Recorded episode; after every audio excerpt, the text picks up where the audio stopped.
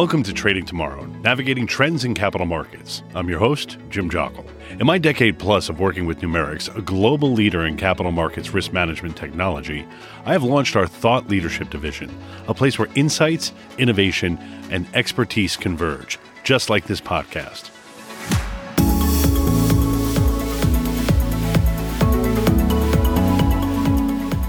Through my journey in the financial realm, I've had the privilege of witnessing firsthand how the capital markets landscape has transformed. The complex dance of market trends and innovative technology has redefined how the finance industry operates. With game changing innovations just around the corner, we now stand at a crossroads. One where it is more crucial than ever to understand the interplay between these realms. That's what we do here. We talk about current and future processes and technologies you need to be aware of moving forward.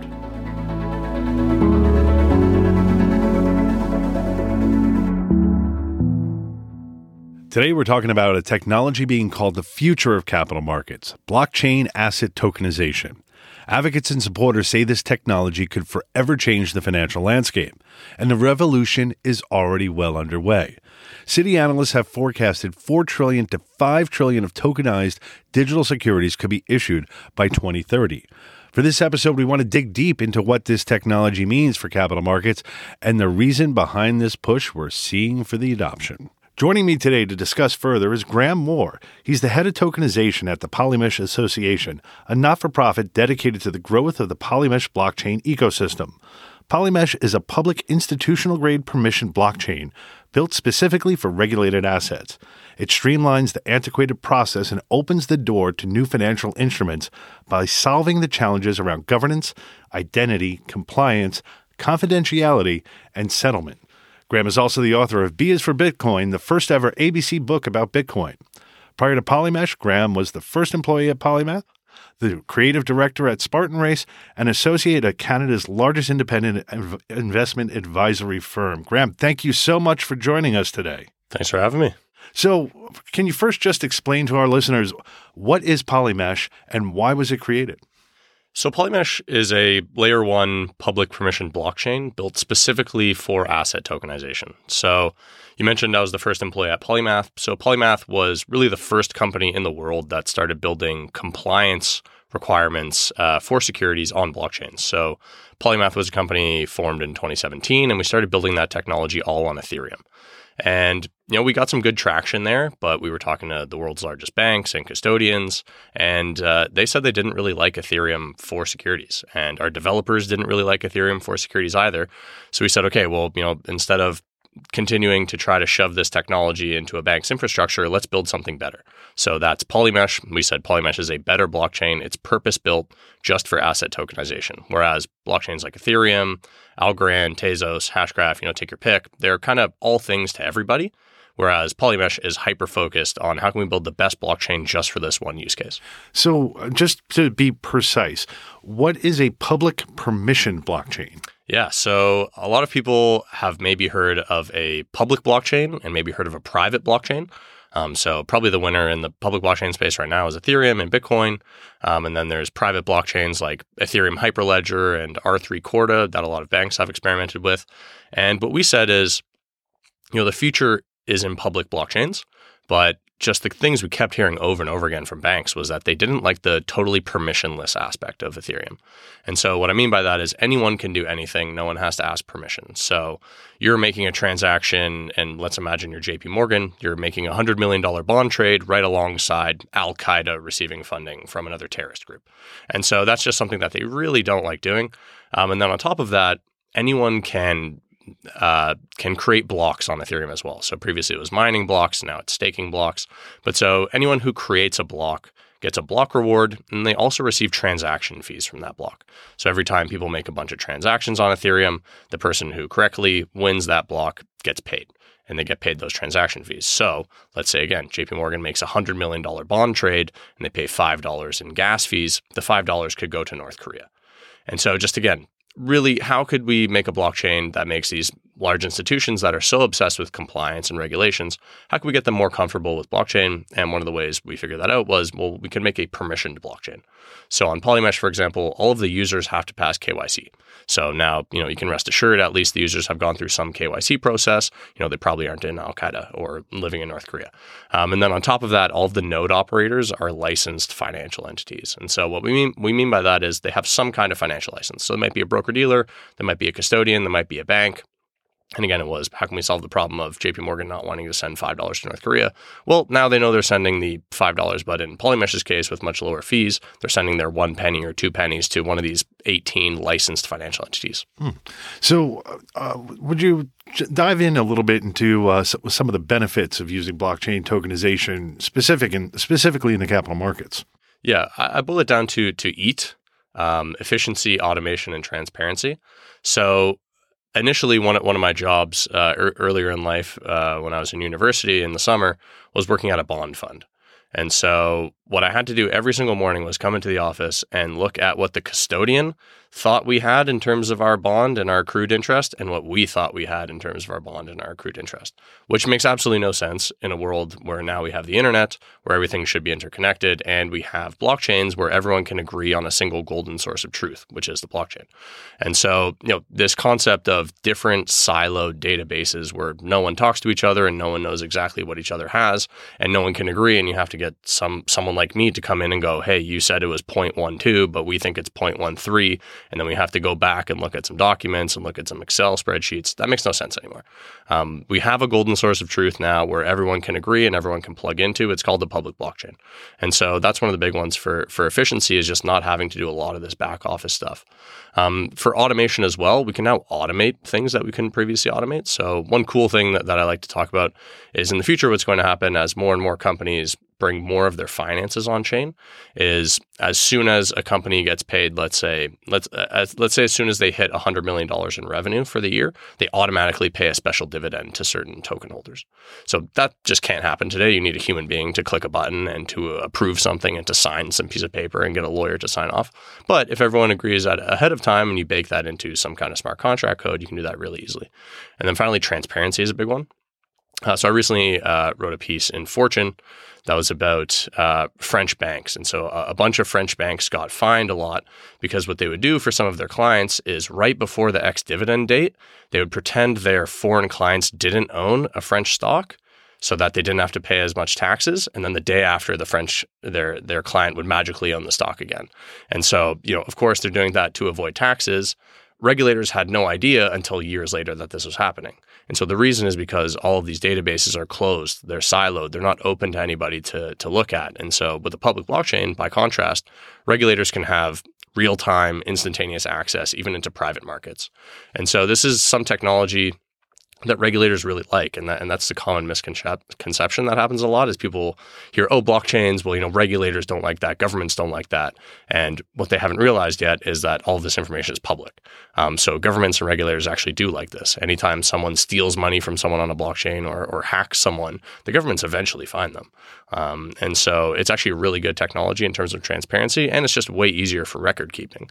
You know no one can disagree that something happened in the past whereas today you might have to subpoena someone or go into a lawyer's office or go into a transfer agent's office and get a bunch of literal pieces of paper. So those three things are, are some of the main benefits that we see with tokenization. Uh, you're, you're, teeing me up with uh, too many bad jokes today that I'm I'm, I'm curtailing myself. I'm I'm ready to go. Uh, uh but you know, obviously, you know, you highlighted the positives. What what are some of the negatives?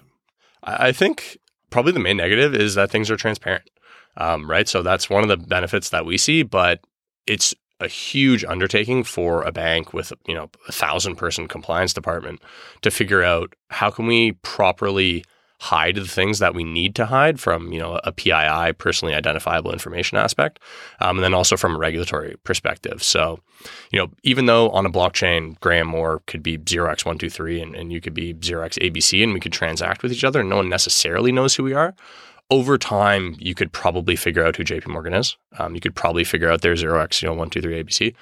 Um, and so that's something that the banks care a lot about. And one of the reasons why we don't think we've seen a huge amount of adoption yet for public blockchains.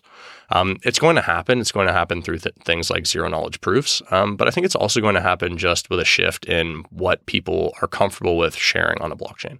Um, so I love talking about infrastructure inversions and, and inversions that have happened because of the internet. Um, if you if you'll indulge me, Please. so uh, so previously, a business that was only in person and not online, let's say in 1990, you know, that's a trustworthy business. That's a good business.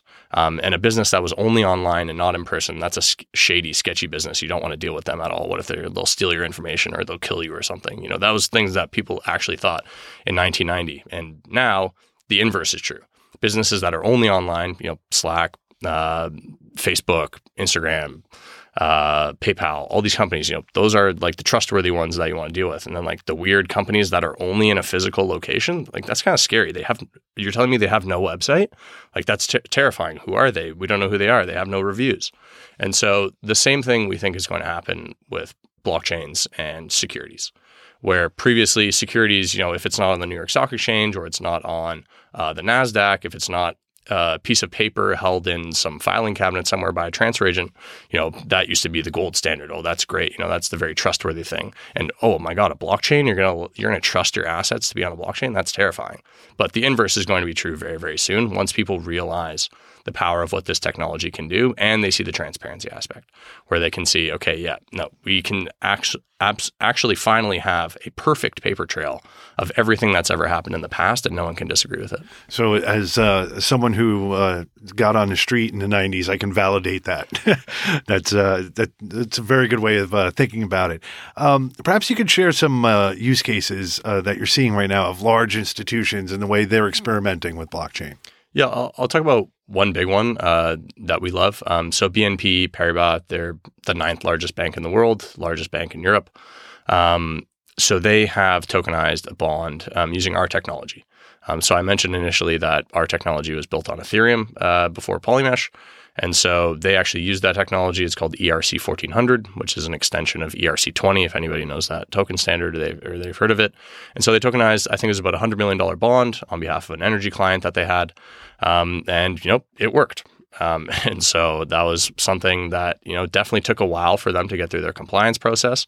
It took a lot of understanding and learning, and literally years of making sure you know all the T's are crossed and all the I's are dotted. But you know it ended up working. Um, another one, SocGen. So again, a French bank. I don't know what's going on in France, but they love uh, blockchains for securities.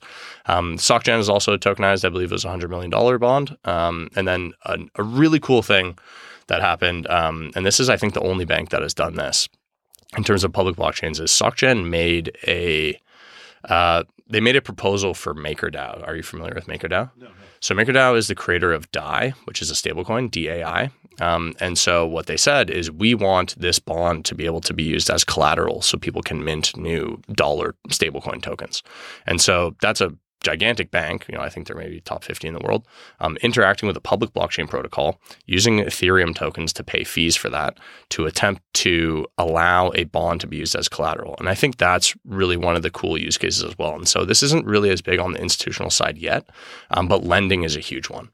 Um, so in the past and even today, if I want to borrow against some of the stocks that I own, if I want to borrow against my house, I have to call someone on a telephone or I have to send someone an email. I have to maybe go to an office. I have to wear a suit or something like that. I'm wearing a t-shirt today because I hate wearing suits. Um, I have to talk to someone. I have to convince them that I'm a good person to lend money to. And then they have to confirm that my collateral is good enough. And then they will maybe give me a loan in a week or a month. Today on a blockchain, I can get a loan in five seconds. I go into a blockchain protocol that has the ability to deposit collateral. Everyone agrees on what the collateral is because it's on a blockchain, it's either Bitcoin or Ethereum or eventually some bond token that SocGen issued. I deposit the bond or I deposit the stocks or I deposit the crypto asset into a lending protocol and immediately I get a loan of, let's call it 25% loan to value. And so never having to talk to a single human being. Like like that's huge and I think people are really underestimating what's going to happen because of that. So you know, uh, thinking about the markets, and you know, uh, obviously, you know, we we've have a hundred year events every ten years now, if, if not less. And um, you know, thinking about uh, Credit Suisse and Archegos, I'm thinking about Silicon Valley Bank. You know, are, are there any uh, any examples of things where you you and your colleagues are sitting around the office and have said to yourself, "Oh God, if they were only on the chain, you know, um, this would have never happened." I, well, one one of them is is the French banks and and the uh, tax evasion that I talked about. Um, so so there's that one. Um, there are a lot of things. I mean, uh, another thing that even happened in crypto was was FTX, um, and so what FTX was doing, if people are unaware, is FTX was a very large cryptocurrency exchange. Um, people could deposit Bitcoin or Ethereum or other tokens into uh, FTX, and then they could trade those assets. And what FTX said they were doing, what they were supposed to be doing, was holding all of those client assets one to one on behalf of their client.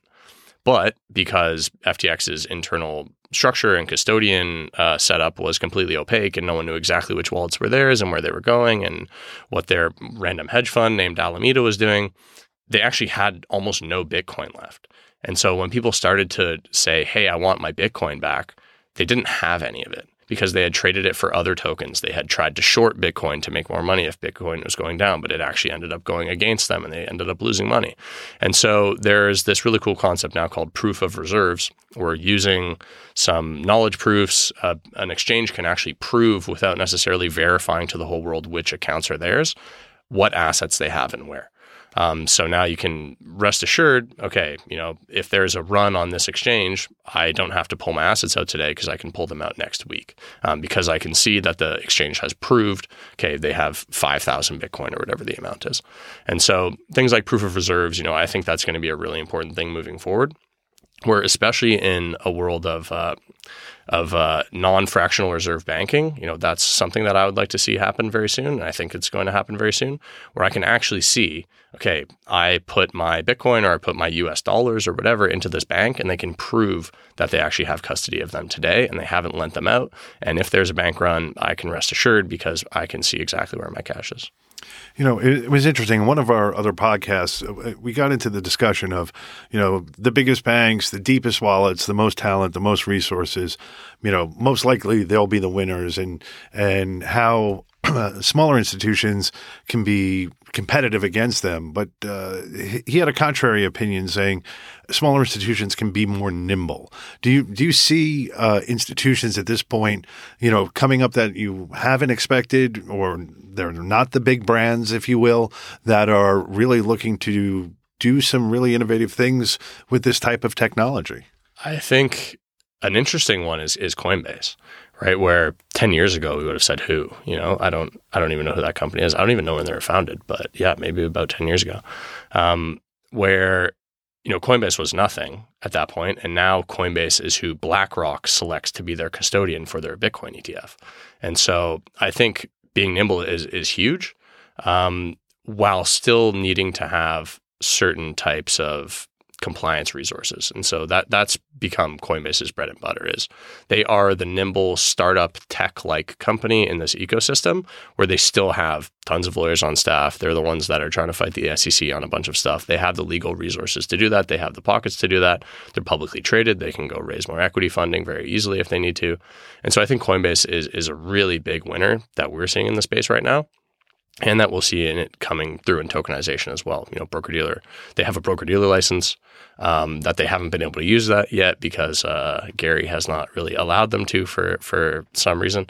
Um, and so, yeah, I, th- I, think Coinbase is going to be a huge winner. But then we're still going to see BlackRock handling the majority of people's assets. Um, you know, crypto company uh, asset manager one two three versus BlackRock. BlackRock wins every time. Um, but for something new like custody of digital assets, which never existed before. You know, people thought it would maybe be Fidelity winning that, but a lot of the ETF applications all mention Coinbase as their custodian. And so we could really see Coinbase defeat Fidelity there, even though Fidelity will, will I imagine, be a close second. Well, maybe if uh, the Coinbase guys start wearing suits, you know, Gary, Gary will uh, start accepting meetings more. Yeah. Um, so, a recent Polymesh report looked at the leadership role in APAC countries are taking in crypto regulation. Can you uh, perhaps give us some highlights of this report? Yeah, we looked at uh, South Korea, uh, Hong Kong, and Singapore.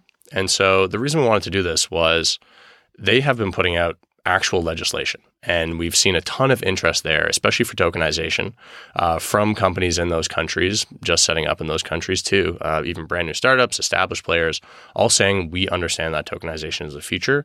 How can we do this? Um, how do we get started? What do we need in terms of regulations and, and compliance and whatnot? Um, but they've actually put out legislation in those countries. And it's a stark contrast to what's been happening in the US, where people still don't really know what they're allowed to do and what they're not allowed to do. And so uh, I think we really just did that report to showcase look what South Korea has done. They have this thing called the Digital Assets Basics Act, where they have, uh, I think it was something like 17 legislative proposals that come into effect next year. Singapore has had uh, things out for years now, um, although they sometimes uh, are a little bit restrictive on who can and who can't hold assets. Hong Kong has sort of flipped hot and cold uh, over the years. You know, retail are allowed to hold these assets, retail aren't allowed to hold these assets. But now, again, retail are allowed to hold assets in Hong Kong, which is uh, pretty encouraging to see. But yeah, it was really just about look at what's happening in this part of the world where companies are starting up. They know what they're allowed to do, they know what they're not allowed to do, and they're actually moving forward. Whereas in the US, everyone's at this sort of you know, can we do this or can we not uh, mindset right now. We've made it to the final question of the podcast, and we call it the trend drop. Uh, it's like a desert island question. And so, if you could only track one piece of blockchain tokenization for capital markets, what would it be and why? The, the one thing I'm set on is dollar value of assets tokenized. Um, I, I think that's when we know if we're successful or not. Um, right now, we're in the billions, which is you know good, but still very nascent. When you talk to anybody in traditional finance, you know, once you hit trillions, then that's when people start caring. That's that's really what happened in, in crypto as well. When when the the cryptocurrency market cap hit a trillion dollars, that's when you started to see BlackRock really care. That's when you started to see a lot of the traditional financial players start to really care. And we're still at billions uh, in terms of tokenization of, of assets, but you know it's getting up there and it's getting up in an accelerated fashion. So um, you know, I mentioned BNP, SocGen, uh, JP Morgan has their Onyx private blockchain implementation for tokenization. Uh, and then also, there are a number of other players that are just starting out. Um, so KKR, uh, large large fund, you know, they've announced that they've tokenized one of their funds so that they can increase access and availability uh, to who can purchase that. And so, you know, there's a ton of stuff that's happened in the last six months, a ton of stuff that I will hopefully be able to announce in you know the next six months. Um, um, yeah, it's really only picking up from here. But yeah, the main thing is what is the dollar value of assets tokenized on chain because that's when people start to really care. Well, Graeme, I want to thank you so much. This was a, a fantastic conversation, um, and I'm sure our listeners are going to really appreciate it. Thank you. Thanks for having me. Coming up next week, we'll dive into data and new technologies and processes driving the industry's growth and prosperity. Stay ahead of the trend by tuning into our latest episode. But first, if you enjoyed the podcast, make sure you hit the subscribe button, leave a comment, a like, and check out our other episodes. Thanks for joining.